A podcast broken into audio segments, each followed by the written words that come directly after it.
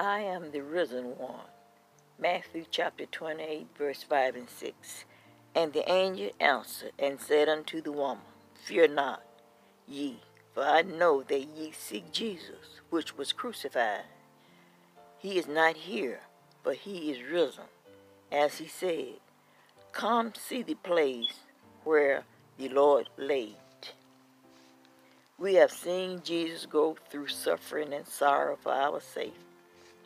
We have seen him die on Calvary to save us from our sins. He was buried in Joseph's new tomb.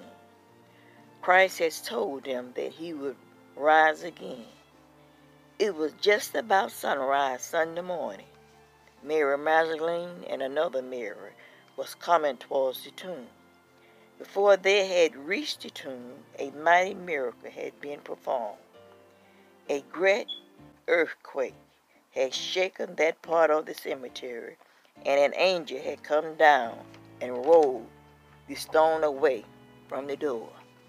What happened during the time when Christ laid in the tomb? The angel said, when Christ's sacrifice was finished and he had paid the ransom for our souls, that sacrifice was presented to God to see if it was adequate. This was such an important matter that no one hurried. It took three days to inspect the sacrifice and to determine its value. The angels came and looked at it the saints of old came and examined it. Then God accepted the atonement and sent the angels down to the tomb where Jesus lay.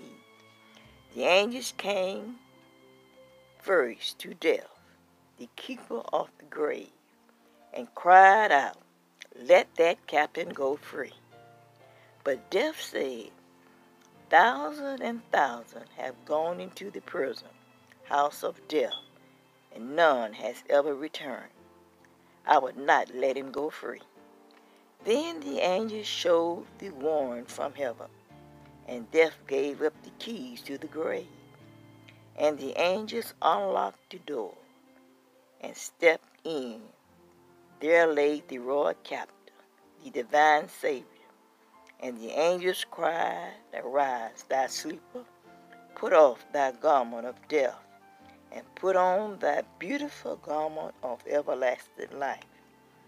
And Jesus rose, changed his garments, and left the tomb. The price has been paid, and Jesus was alive. He rose, just like he said he would.